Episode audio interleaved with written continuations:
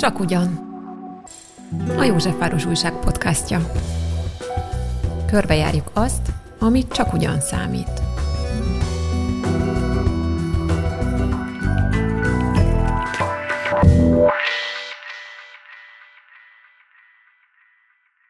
Üdvözlöm a hallgatókat, Bendülver vagyok. Mai vendégünk Gajas Éva Klára, Józsefváros Roma ügyi referense, vagyis, ha pontosabbak akarunk lenni, Roma ügyi tanácsadója. Erről a különbségről majd később fogunk beszélni. Gajas Éva Vas utcában született, muzsikus roma családba, dolgozott a Magyar Televíziónál, a Rádió C-ben, majd Kanadába ment, ahol a helyi Magyar TV műsorvezetőjeként tevékenykedett, élt az USA-ban, és hazatért. Később Settét Jenő mellett végzett kommunikációs munkát, most a Cékla című cigány közéleti adást vezeti a Tilos Rádióban. Emellett teológiát végzett, a 8. kerületben segédlelkészként is dolgozik. Az első kérdésem az, hogy miről szól a roma ügyi referens pozíció, miért változott meg a roma ügyi tanácsadóvá?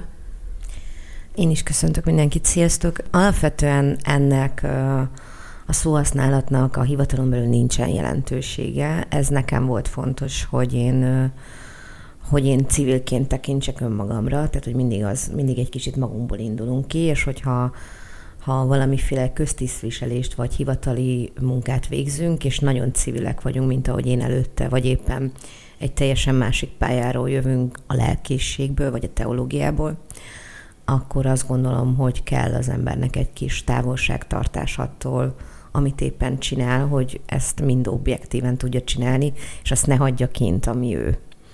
Hát ez arról szól neked, hogy nem a hivatal alkalmazottja vagy?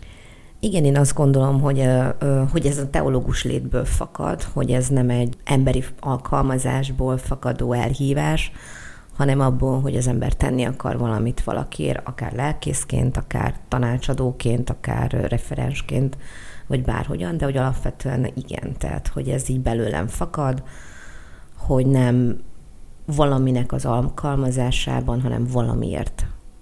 Te milyen teológus vagy? Metodista, és a, igazából hivatalosan az Iványi Gábor metodista egyházához, tehát a Magyarországi Evangéliumi Testvérközösségnek a teológiáját végeztem el, végzem a Vezli János főiskolán, tehát hogy a kerületben. Hogyan kapcsolódik ez ehhez a munkához? Hogyan integrálódik ezek szerint a, ez a fajta hited, meg a munkád benned akár? Hát ez egy, ez egy nagyon nehéz kérdés egyébként, mert alapvetően egy ilyen munkahelyen nem teológusként vagy bent, hanem mint egy, mint egy aktív állampolgár szerintem inkább, vagy hogy így a, az állampolgársági jogok olyan ö, szegmensét gyakorolod, ami a, az alapvető jogokat még jobban tud, tudja ér, érvényesíteni, és nem csak a magad számára, hanem a mások számára is. Azt gondolom, egy teológus is kb. ezt csinálja, tehát, hogy értelmezi a körülötte lévő világot, értelmezi a múltat, és itt most itt a keresztény Bibliát értem, de nyilván vannak másfajta vallási teológusok is, és hogy alapvetően reflektálunk a mai világba erről. Tehát, hogy megpróbáljuk azokat az értékeket átmenteni, átmenekíteni, amiket ezek a több ezer éves hagyományaink ránk hagyományoztak, és nagyjából ugyanez van, amikor az állampolgári jogainkat gyakoroljuk, több ezer éves hagyományokra hivatkozva állunk ki emberi jogok mellett, szabadság mellett, szóval, hogy nekem ez ugyanolyan összecsengése van a kettőnek. Alapvetően teológusnak lenni ugyanazt jelenti, mint civilnek lenni szerintem. Kiállni valami alapvetőért, ami Igen. az embernek... Valami vagy... mellett, valamiért így van, és valakikért. Igen, én próbálom magamban értelmezni, hogy teológusként ugye úgy képzelem, hogy mondjuk a Jézusi tanításért állsz ki, hogy az érvényesüljön. A civilként a szabadságjogokért, de van a szabadságjogok azért nem több ezer évesek legalábbis az emberi kultúrában. A kettő nem, tehát hogy a kettő szinte ugyanaz. Tehát alapvetően, hogyha a Jézusi tanításokat nézzük, akkor azok az alapvető emberi jogok ö, alapkövei. Tehát a szabadsághoz való jogod, az élethez való jogod, az a jogod, hogy ellenálljál a hatalomnak erőszakmentesen, tehát hogy ezek mind-mind kiolvashatóak a, a Jézusi tanításból. Gyönyörűen le van írva, csak valahogyan félrecsúsztak ezek az értelmezési hagyományaink, és nem ezek kerültek a, a szemünk elé. A szabadsághoz való jog az hol van leírva egyébként a Jézus tanítás? Nagyon izgalmas. Van egy történet a Bibliában, amikor Jézus arról tanít, hogy hogyha megütnek téged jobb felől, vagy bal felől tartsd oda ugye a másik orcádat is, és hogy igazság szerint, hogyha jól belegondolsz, akkor téged a, úgy tudnak ö, megütni bal felől, hogyha kész háttal ütnek meg. Ami abban az időben, abban a korban egyedül a rabszolgáknak vagy a nőknek járt ilyen pofon. Tehát egy szabad embert vagy egy férfi embert nem üthettek meg így, mert az a megalázásnak volt a jele. És ezért azt mondja Jézus, hogy fordítsd oda a másik orcedet, és üssön meg téged úgy, mint egy szabad embert. Ez egy sajátos értelmezése egyébként szerintem ennek a történetnek. De hogy van története, mert hogy Walter Wink Amerikában, aki a polgárjogi mozgalom egyik nagy kiváló teológusa, ő ezt már leírta a 60-as években, csak, csak hogy ezek így elsüllyednek, ezek az értelmezések, mert hogy ez, ez egy teljesen valid értelmezés. És Jézus nem azt mondja, hogy veresd meg magad, azt mondja, hogy egyszerűen állj fel, mint egy szabad ember, és ne üss vissza, mert az erőszak az nem megoldás, de mutasd meg, hogy te egy szabad ember vagy. Hú, jó, ez nagyon érdekes volt. A teológiai kitérő után akkor megpróbálok visszatérni a római ügyi kérdésekre. Ugye azt nyilatkoztat korábban, hogy a romák és a kerület vezetői között a 90-es években elvezett, elveszett a bizalom, és ezt kell kiépíteni. Viszonylag tudjuk, hogy ez a bizalom ez valóban nincs meg most feltétlenül. Miért veszett el ez a bizalom a 90-es években? És mi a stratégiád vagy gondolatod arra, hogy ezt ki lehet építeni? vagy még inkább fejleszteni lehet? Alapvetően ugye a rendszerváltás környéke az egy nagyon izgalmas kérdés, mert hogy ö, megszokták az emberek az irányítás alatt, vagy a hatalom alatt való élést. És ugye egy önkormányzat akarva akaratlanul hatalmat gyakorol egy kerület életében. Ő hozza a rendeleteket, ő mondja meg, hogy hogyan fog kinézni egy utcaképe, ő mondja meg, hogy melyik lakást újítjuk fel, hol bontunk, hol mit csinálunk, tehát hogy ő a hatalom alapvetően egy kerületben. És én azt gondolom, hogy a 90-es évek óta nem nagyon volt olyan kísérlet, hogy ebbe a hatalomba, hogy ezt a hatalmat kinyissuk, és megkérdezzük a, a körülöttünk lévő lakosokat arról, hogy ők mit gondolnak, hogyan kéne csinálni és hogy ez alapvetően ez egy bizalomvesztés, hiszen hogyha fejünk felett döntenek mindenről, akkor azt érezzük, hogy mi, vagy a mi véleményünk nem számít, ezért egy idő után nem is próbálkozunk ezt a véleményt elmondani, sem a kerületvezetésének, sem a, az intézményrendszernek, sem sehol. Tehát, hogy nem volt egy párbeszéd a, a kerületi vezetés között, nagyon hosszú-hosszú évtizedekig, és a polgárai között, pusztán akkor, amikor éppenséggel mondjuk választani kellett most érted, 90-es évek elején, akkor mindenkiben volt egy nagy remény, hogy majd itt jön a nagy demokrácia, és akkor mennyivel jobb lesz.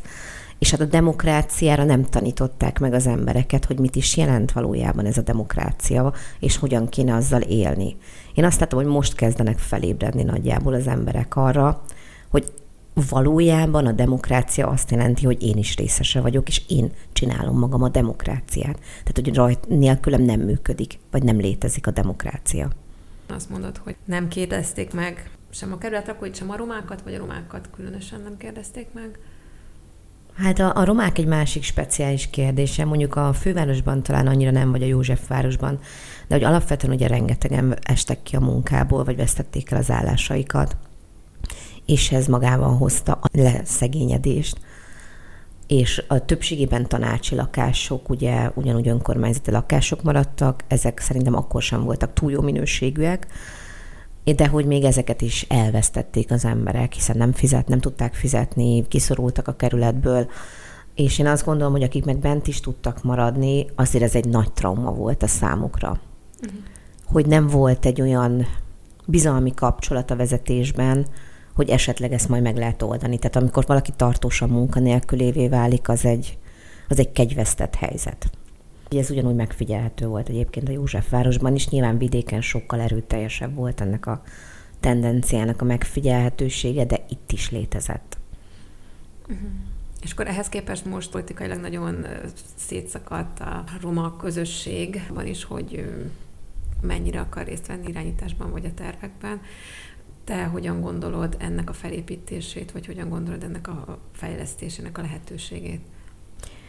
Hát alapvetően én, én egy személyben nem tudom, nem tudok ennyit, ennyit gondolni, de hogy én azt gondolom, hogy egy, egy nagy nyitásra van szükség, ami ugye azért az elmúlt években megtörtént. Tehát a részvételi irodával, a, azzal, hogy egy kicsit bevonják az embereket, hogy dönthessenek a, a saját életükről, vagy legalábbis a mikrokörnyezetük sorsáról, hogy mi legyen a kerülettel, hogyan nézzen ki, szolgáltatások bővülésével, és ilyen is egyébként szerintem ezek a referensi vagy tanácsadói pozíciók, mivel hogy alapvetően úgy működnek a kerület életében, hogy ők fölismerik, vagy rálátnak bizonyos problémákra, a romák életével kapcsolatban, a fogyatékkal élőkkel kapcsolatban, a gyerekekkel kapcsolatban, és ez bent képviselik, mint belső dolgozók, illetve kint is az emberek között. Tehát, hogy van egy, van egy, van egy állampolgári kapcsolat, egy lakossági kapcsolat, és van egy belső kapcsolat. Egy picit ilyen híd szerepe van ennek a pozíciónak, és mivel, hogy ugye hát egyrészt a roma stratégiában le van írva egy esélyegyenlőség irodának a létrehozása a hivatalon belül, az azt is jelenti, hogy ezt az összes referensi pozíciót tömöríteni fogja magában és egy esélyegyenség irodán keresztül fogja képviselni azokat az embereket, akiket nem érnek el bizonyos programok, vagy ők nehezebben érik el ezeket a programokat, mert nem tudnak róla, vagy nem is létezik még a számukra. Szóval, hogy ez inkább egy ilyen őrszempozíció igazából. Talán a hallgatók tudnak hogy 2023 végén, őszén, ha jól tudom, jött, végre, jött létre ez a roma stratégia. Összefoglalnád ennek a fő pontjait? Igen, alapvetően 2023 végén fogadta el a testület a stratégiát, ez egy középtávú stratégia, Viszont ennek volt egy megelőző munkája, ami majdnem másfél év volt, és ez egy civilekből álló kerekasztal dolgozta ki igazából, aminek én része voltam, mint Józsefvárosi lakos, és ezt a polgármester a Pik András hívta össze, tehát hogy itt volt egy nyitás egyébként pontosan, amiről beszélünk, hogy itt megkérdezte igazából azokat a civileket, akik foglalkoznak bármilyen társadalmi kérdéssel, főleg romákkal kapcsolatban, hogy mit gondolnak, mit kéne csinálni a kerületben.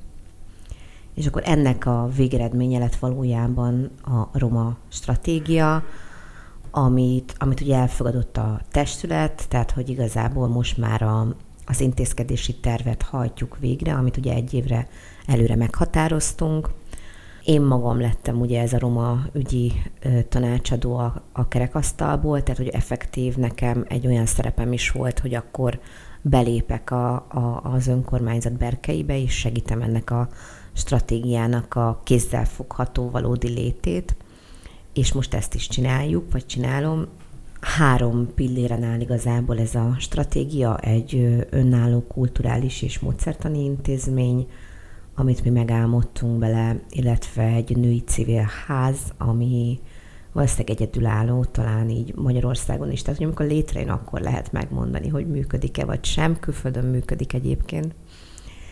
És hát ez az es, ez előbb említett esélyegyelőségi iroda, és ugye ezen kívül van nyilván nagyon sok kis programelem, amit, amit be lehet építeni a kerület életében, ilyenek az antidiszkriminációs, kommunikációs tréningek, a felvilágosító alkalmak, a, a lakossági tájékoztatás, tehát egy csomó minden van benne, ami az intézkedésben, ami fönn van egyébként a weboldalon, el lehet olvasni, hogy mi mindent készítünk elő. És akkor ezt az önkormányzat finanszírozza, ezt a három irodát, hogy létrejön. Hogy áll ennek a kivitelezése, hogy mi történt azóta, hogy ez, a, ez aktívan is elindult, ez a program. Igen, elkezdtük, tehát hogy elkezdtük ezt megvalósítani, ott tartunk, hogy hamarosan ki lesz írva egy koncepciópályázat, ami a Roma Kulturális és Módszertani Intézménybe vár embereket, akik ezt kidolgozzák részletesen, tehát hogy a programelemeit hogyan fog kinézni, mit fog csinálni, ezt milyen hatósugárban, tehát hogy ez alapvetően ez az előkészítő munkája. Mind a két intézménynek lesz egy ilyen előkészítő munka, ez fél évig fog tartani, és utána lesz egy ilyen részletes koncepció arra, hogy az intézményt hogyan kell létrehozni. És nyilván párhuzamosan már fogják keresni a helyet, hogy fizikailag hol lesz a léte. Ez, hogy módszertani, az mit jelent, hogy módszertani intézet? Hát igazából ez a stratégiában is le van írva. A valójában egy kulturális és módszertani intézmény azt akarja, hogy nem csak a kultúrát akarja megőrizni, hanem fúzióban akar reagálni a kihívásokra, és, és hogyha mondjuk egy turista betéved a nyolcadik kerületben is, betéved ebbe az intézményben, akkor tudni fogja Ekvádorból is, hogy kik azok a magyarországi cigányok, milyen hagyományaik vannak a Józsefvárosban, mit lehet tudni, mit lehet hazavinni ebből, tehát, hogy ez egy ilyen ez nagyon átfogó... Kiállítás így van. Vagy? Kiállítás, múzeum, tehát, hogy egy csomó minden elemet fog magában tart, remélhetőleg. Egyébként szerinted mik a lényegi vagy legfőbb problémái a nyolcadik kerületi romáknak? Hát igazából én azt mondom, hogy nem lehet ezt csak a romákra kijelenteni, de hogy a leszakadó társadalmi rétegek problémái megjelennek ugyanúgy a roma társadalomban is a kerületben, tehát a rosszabb minőségű lakások, sok esetben a diszkrimináció, tehát és ez nem csak a romaságukból fakad, a szegénységükből is fakadhat, egy csomó téren hátrányos helyzetben vannak a kerületi, kerületben élő romák és a szegény emberek egyébként. Ez nem feltétlenül a, a hivatal vagy az önkormányzat miatt történik, hanem ez sajnos a társadalomban van egy ilyen ellenállás, vagy hogy ez ugyanaz, mint hogy miért a Dankó utcában a hajléktalan szállója Iványi Gábornak, mert hogy akkor minden reggel szembesülünk azzal, hogy vannak hajléktalan emberek a, az utcán, és ott állnak sorba az ételért. Tehát én azt gondolom, hogy azok az emberek nem feltétlenül akarják már látni a szenvedést. Tehát, hogy most már nagyon elege van az embereknek. Egyrészt a gyűlöletpolitikából, másrészt a szegénységből, a harmadrészt pedig amit nem látnak, az nem fáj. Na most ezt nem tudod kikerülni a kerület életéből, van itt x mennyiségben olyan ember, akik nagyon alacsony társadalmi státuszban élnek, ezek az emberek nem tudnak, vagy nem teljesen tudnak kapcsolódni a kerület életében, mivel hogy alapvetően a saját életükben is kapcsolódási pontokat kellene keresniük ahhoz, hogy aztán bekapcsolódjanak az összegészbe. És itt mondom, van, ez, ez nagyon sokrétű lakás probléma, nagyon sok az egyedülálló édesanya, aki rengeteg problémával küzd, egyedül nevel két-három gyereket, nagyon nehéz megoldani a munkahelyeket, a munkahelyek sokszor nem alkalmazkodnak az óvodák, iskolák nyitva tartásához.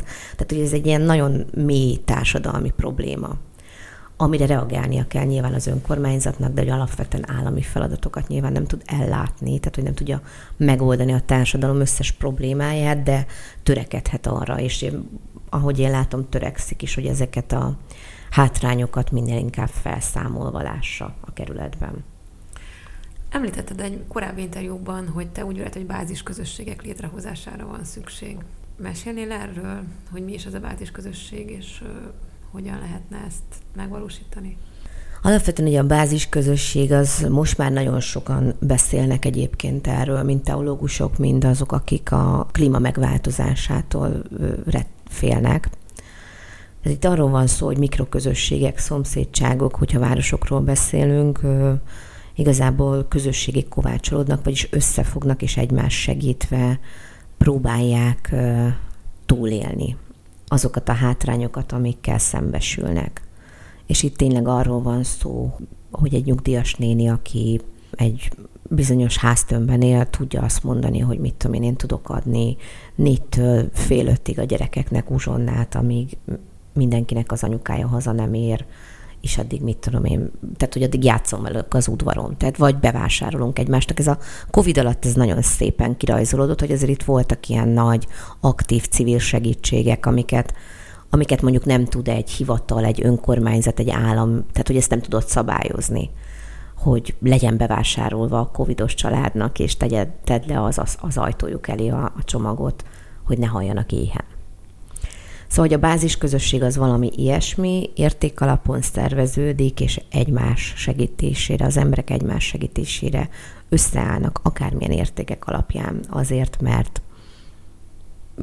egy valamiben hiszünk, vagy azért, mert én kisgyerekes anyuka vagyok, és egyedülálló, és te is az vagy, és mi tudunk egymásnak segíteni. Szóval én ilyen közösségekben hiszek, és, és rengeteg közösségszervezési példa van, amivel ezt el lehet kezdeni csinálni egyébként, és én azt gondolom, hogy a részvételi iroda el is kezdte. Ö, azt gondolom, hogy elég sikeresen, de ezt nagyobb körben majd ki kell nyitni. Mi az álmod, ez hogyan néz neki Józsefvárosban ideálisan? Hát ideálisan úgy tudnak kinézni, és nekem nincsenek olyan nagy ideáim, de hogy ha ideál, mindenképpen ideálban kell gondolkozzak, akkor például minél többen részt vesznek olyan eseményeken, ami, ami közösséget szervez. Legyen akár ez egy közösségi teázás, legyen akár egy egy óvodás ringató, vagy egy bölcsis ringató, de hogy önmagukat szervezzék meg az emberek. És nyilván ez lehet segítséget adni, segítséget ezt, nyújtani. Segíteni egyébként ez, ez a te pozíciódban is feladat, és hogyha igen, akkor ezt a... hogy tudod elősegíteni, vagy gondolom facilitálod, tehát nyilván nem tudsz minden házba oda menni, hogy legyen te a kör, csak igen, ezt ilyen akcióban tudod csinálni, tehát hogy mit tudom én, hogyha azt mondod, hogy nem tudom én, valamelyik negyedében a Józsefvárosnak van tíz ö, ház, ahol azt gondolod, hogy érdemes valamit ö, kezdeni, mert mondjuk onnan nem jönnek vissza ö, visszajelzések, vagy nem jönnek lakossági fórumra, tehát hogy azért ezek, ezek így látszódnak, akkor oda például el lehet menni, és be lehet kopogtatni az emberekhez, és meg lehet őket hívni például egy közösségi tázásra, és ennek szerintem jó formája akár a social lab is. Tehát, hogy amikor úgy kijönnek a problémák, kipanaszkodhatják magukat az emberek, ha már kipanaszkodták magukat, akkor utána mindjárt jönnek a megoldások. Tehát, hogy ez mindig olyan szépen kijön ilyen mintázatban, hogy aztán az emberek, vannak olyan emberek, akik éppen akkor találkoznak egymással, pedig aztán évek óta, mit tudom én, a szomszédos házban laknak. És akkor így ilyen elindul egy ilyen kis párbeszéd, és már a párbeszéd egy csomó mindent hoz magával. És egyébként azt gondolom, hogy ezt csinálják is. Csinálják a részvételirodások, és csinálják nagyon sokan, akik szeretnének szülői közösséget csinálni, vagy hogy most a Dúlák Országos Szövetsége van a Práter utcában, és például ők traumafeldolgozást indítottak, amire tele van, tele van a, tele van a, a hely, tehát hogy így nem lehet már szerintem kb. bejelentkezni, de hogy így szeretnék bővíteni, és azt mondják, hogy ők is meglepődtek. Hát ez gyakorlatilag a szüléssel kapcsolatos Gyakorlatilag traumák. igen, a, a traumák, és hogy meglepően sok ember van, aki ugye hát a szülészeti erőszakban érintett, és hogy ez, ez itt látszik, hogy ez mennyire hiánypótló, hogy azonnal beteltek a helyek például.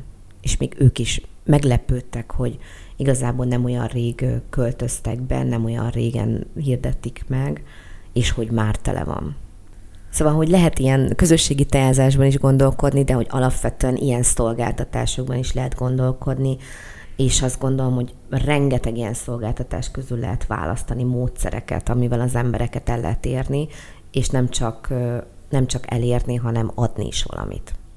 Egy másik téma, de ide kapcsolódik, hogy a, ugye szeptemberben már nem indult a szegregált roma iskola, és hogy úgy tudom, hogy a gyerekeket aztán máshova helyezték el, vagy máshova mentek, de hogy ez sok nehézséget okozott.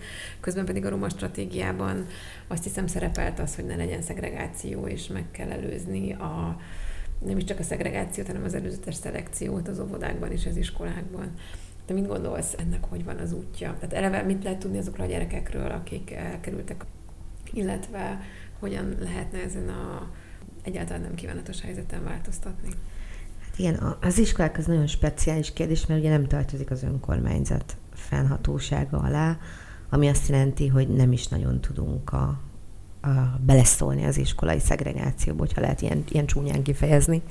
Tehát, hogy alapvetően az álláspont nyilván az, hogy ne legyen szegregáció, és ne legyen válogatás a gyerekek között, de hogy szinte nulla kapcsolata van a tankerülettel az önkormányzatnak. Alapvetően ez egy jó dolog, hogy ez az iskola megszűnt, mert valóban szegregált volt, de hogy után követne a gyerekeket, hogy végül is hova, hova kerültek, és, és mi lett a sorsuk, azt, azt nem igazán tudjuk. És nyilván nagyon ideális lenne a helyzet, hogy amikor felszámolnak egy ilyen szegregált intézményt, akkor ö, szociális munkások utánkövetésével csinálják ezt, hogy be tudnak-e illeszkedni új, az új helyre a gyerekek, az új hely mondjuk befogadóan viselkedik-e velük, de sajnos ehhez nincsen hozzáférésünk. A kerületnek nincsen az iskolákra ráhatása, az ovik azok más kérdés, ott, ott elindult egy nagy program, ugye ott a, megvizsgálták az óvodákat, a, most a körzetek átrajzolását szeretnék, alapvetően nincsenek súlyosan szegregált intézmények a Józsefvárosban óvodai szinten, egyre több program érkezik az ovikba, különböző fejlesztések, tehát hogy erre van ráhatása az önkormányzatnak. És, és aztán viszont ugye hát nincs az iskolában már az általános, az az első osztályban, hogy mit csinál a gyerek, vagy hova kerül, milyen intézménybe, sajnos. Te hogy látod a Józsefvárosi romáknak mennyire fontos az identitásuk? Mindenkinek fontos az identitása, tehát hogy akármilyen identitás. Igen, tehát hogy a roma identitás azt gondolom, hogy egy roma embernek magán, tehát hogy egyénileg döntik el, hogy mennyire fontos, és hogy szerintem ez, ez mindenkinek a maga joga eldönteni, hogy mennyire éli meg, vagy mennyire építette be a saját személyiségébe ezt az identitást. Én azt látom, hogy többségében a, a Józsefvárosban ugye nagy zenés családok laknak, ami azt jelenti, hogy ők nem most költöztek a kerületbe, hanem már a dédszülők, nagyszülők is a kerületben éltek. A roma zenész vagy a romungró identitás az egy nagyon fontos identitása, azt gondolom, hogy a romáknak, akik itt laknak, és hogy egyébként pedig az elmúlt 10-20 évben nagyon sokan költöztek vidékről, egy teljesen másik identitással, ami csodálatos, és szerintem ez is most már szépen épül be a kerület életébe, lehet a kesztyűgyárba autentikus cigánytáncot tanulni. Szóval, hogy én azt gondolom, hogy egyrészt fontos az identitás, másrészt meg mindenki maga dönti el, ez mennyire fontos neki a saját magánéletében. Az én identitásomat kérdezed, akkor nekem egy nagyon fontos szegmens a személyiségemnek, hogy én roma embernek születtem, de nem azért, mert hogy ez valami különlegesség, vagy hogy én ez hátránynak vagy előnynek érzem, hanem egyszerűen csak elfogadja az ember, hogy így akarta valaki, hogy így szülessen, és ez teljesen rendben van. És neked ez mit adott az életedhez? Már egy csomó kérdésem? hátrányt. egy csomó hátrányt és egy csomó előnyt, és rengeteg vicces történetet, szóval, hogy... Mesélsz vicceset? Hát a, talán a legviccesebb volt, ami egyébként a, valójában drámai, hogy a kanadai magyar tévének voltam a műsorvezetője, és a helyi magyarok beírtak a televízióba, hogy mi az, hogy egy cigánylány vezeti a magyar tévéadását, mire a főnököm, aki egy, aki egy zsidó ember volt, bemondta az adásban, hogy hát kérem szépen ez egy spanyol lány, aztán örüljenek, hogy megtanult maguknak itt magyarul. Tehát, hogy ilyen tragikomikus helyzeteket okoz a cigánysága néha az embernek, ami nem baj, mert hogy ezzel így az ember ezen megtanult túllépni, nyilván amikor intézményi strukturális rasszizmussal szembesül, akkor, akkor az először sokkoló, aztán viszont a, az ellen föl kell lépni, és ezt, és ezt nagyon jó volna mindenkinek megtanulni, nem csak a romáknak, hanem a nőknek, a gyerekeknek, hogy hogyan lehet a saját maguk jogaikat érvényesíteni. Te hogy látod, hogy a romák és nem romák közötti kommunikáció az hogyan közelíthető? Több nyitottságra volna mindkét fél részéről szükség, tehát mert hogy ilyen kommunikációs kódokon csúszik el néha a beszélgetés, és hogy, és hogy ez nem csak abból fakad, hogy ők romák vagy nem romák, hanem leginkább a társadalmi státuszból fakad. Tehát már Pierre Bourdieu is leírta, hogy a nyelvi kódok mekkora hátrányt jelentenek az iskolában. Tehát, hogyha valaki egy ö, alsó középosztály, vagy egy alacsonyabb státuszú családba születik, akkor egy csomó olyan dolgot nem tanul meg, ami mondjuk a szókincsét bővíthetné, és amikor az iskolába kerül, akkor már egy hátrányal indul, hiszen nem biztos, hogy érti, amit a tanítónéni tanít neki. És ez nem csak Magyarországon figyelhető meg nyilván. Mondjuk látok ilyet, hogy egyszerűen nem kerülnek közös térbe valahogy, akár a kerületben, vagy abban a kerületben, amelyikben én élek. Tehát még nem is csak arról van szó, hogy, hogy nem beszélnek egymással, hanem nem mennek be ugyanarra a helyre, vagy, vagy nincs egy olyan hely, ahol ő nekik közös témájuk lenne. Tehát, hogy kb. ez. Hát pontosan ez a roma stratégia egyik szempontja. Tehát, hogy a női civilház is pontosan egy ilyen tér, ahova ha nőként bemész, akkor ott már nem számít, hogy neked hogy te roma vagy, nem roma vagy, Ukrajnából menekültél, vagy bármelyik másik országból, mert itt az a közös pont, hogy nők vagyunk. vagy a kulturális intézmény is ilyen, tehát, hogy nem arról van szó, hogy mi magunknak, romáknak akarunk csinálni kultúrát, hanem arról van szó, hogy azt a kulturális értéket, azt a kulturális autonómiát, amivel mi rendelkezünk, azt szeretnénk mindenkinek átadni. És megmutatni azt, hogy milyen színes mondjuk a, a roma kulturális vagy művészeti világ, hogy mennyi jó festőnk van, mennyi jó drámaírunk, milyen jó színházat tudunk csinálni, és hogy alapvetően a célközönség nyilván mindenki, tehát hogy itt nem arról van szó, hogy mi magunknak akarunk múzeumot, meg színházat csinálni, és mi magunk akarunk ebben, ezekben az intézményekben járni. Ez nyilvánvaló.